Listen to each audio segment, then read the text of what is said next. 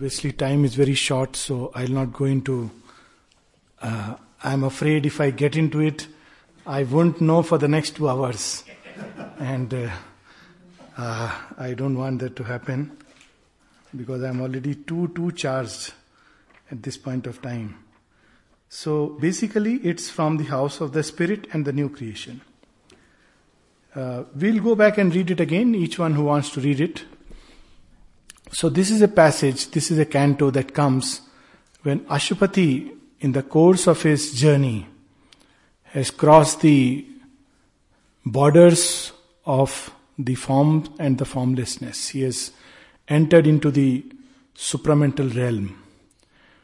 And how he enters, that is also very interesting. The canto that comes previous to that is the adoration of the Divine Mother. He's seeking an answer to the cosmic problem, and in the course of his journey, he is graced by the vision of the Divine Mother. And then suddenly she draws Aswapati into her heart and reveals to him the new creation. That's how it is. Because you cannot know it by any amount of your effort. Suddenly she draws him, and that's how the description starts then suddenly there came a downward look, as if a sea exploring its own depth. A bliss, a power, a flame white love caught all into a soul, immense embrace. So suddenly he finds that as he enters her heart, suddenly he discovers not just the secret of all the worlds, as if everything is within that. And he sees, he becomes a privy to God's secret plan for creation. He comes to know the blueprint, what this creation was meant to be and what it will be. So the house of the spirit and the new creation is about that. That he sees what is the creation that is there within the divine mother's heart. And there just, just, just a few lines.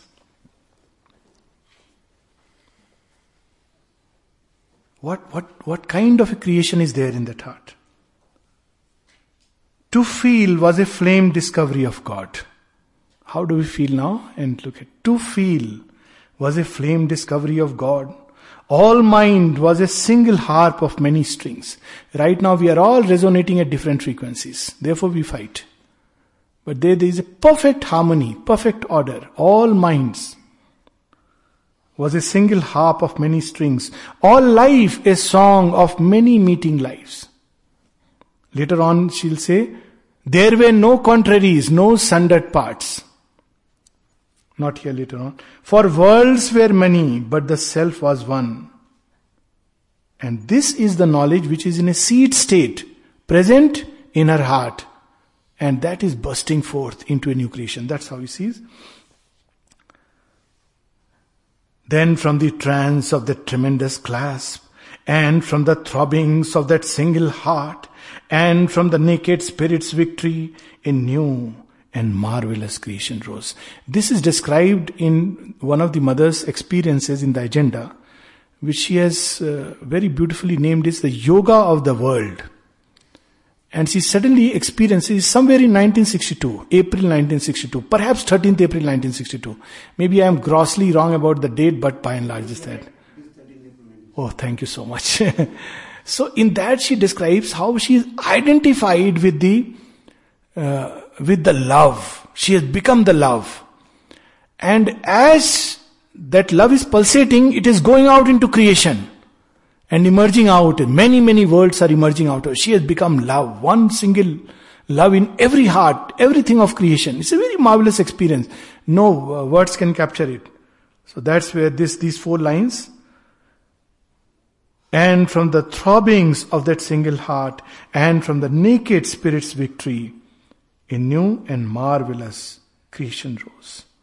A few lines below, beautiful about this new creation. There were no contraries, no sundered parts. All by spiritual links were joined to all and found, bound indissolubly to the one. Right now we are not joined by spiritual links. We have all come from different states. We speak different languages, different food habit, different customs. We are all different people, always fighting over differences. We are joined by various kinds of link, but there is another link, spiritual link. And through that link, we are joined indissolubly to the one. This reminds me always of the mother supramental boat. All of us are in it. So it doesn't matter what name and form in this life, previous life, next life, we are all bound indissolubly together to the one. Then resist, resist, resist. next page. Sorry. Next page. Look at these three lines. None was apart, none lived for himself alone. This is the secret of the new creation. None was apart. None lived for himself alone. Each lived for God in him and God in all. Not just for God in myself. Mother says in this yoga there are two movements which are complementary. One is individual development, second is the collective progress. We must do for both. That is the ideal of this yoga. Because who is other? There is no other.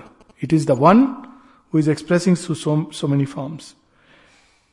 And then something very interesting.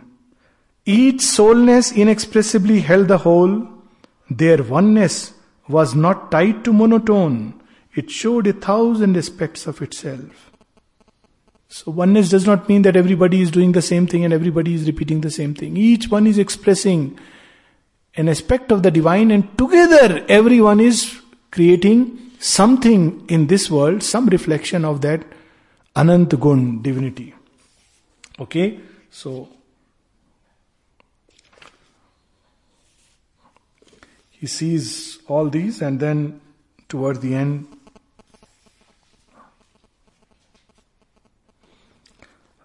again page 327 beautiful lines. The eternal goddess moved in her cosmic house. This house is too small for her. It is her love that she has come and you know when mother says my child the ashram is a small part somewhere here in my you know she points towards a little to the right of the navel. I am much bigger than this vaster than the universe. There she moved as moved in her cosmic house sporting with god as a mother with her child to him the universe was her bosom of love.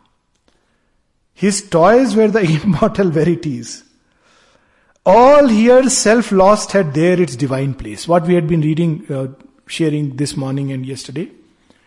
Every movement that we find here on earth has its divine counterpart. There Aswapati discovers it. What does he discover? All here, self lost, had there its divine place the powers that here betray our hearts and are, were there sovereign in truth, perfect in joy, masters in a creation without flaw, possessors of their own infinitude. Even those powers which here betray and are, even they, they are they are sovereign in truth, perfect in joy. They are expressing the delight of creation and they are flawless. towards the last few lines. Ah, lovely line. Ever they replied, like bird to calling bird. Ever heard? Heard, no? Bird to calling bird. It's a beautiful, something marvelous. See, Sri Aurobindo in this, what a simple language this is. He is describing the supramental creation in the heart of the mother and he is using a simile which is everyday experience of a life. Where is the difficulty? It's so simple. Ever they replied, like bird to calling bird, the will obeyed the thought, the act the will. There was a harmony woven twixt soul and soul.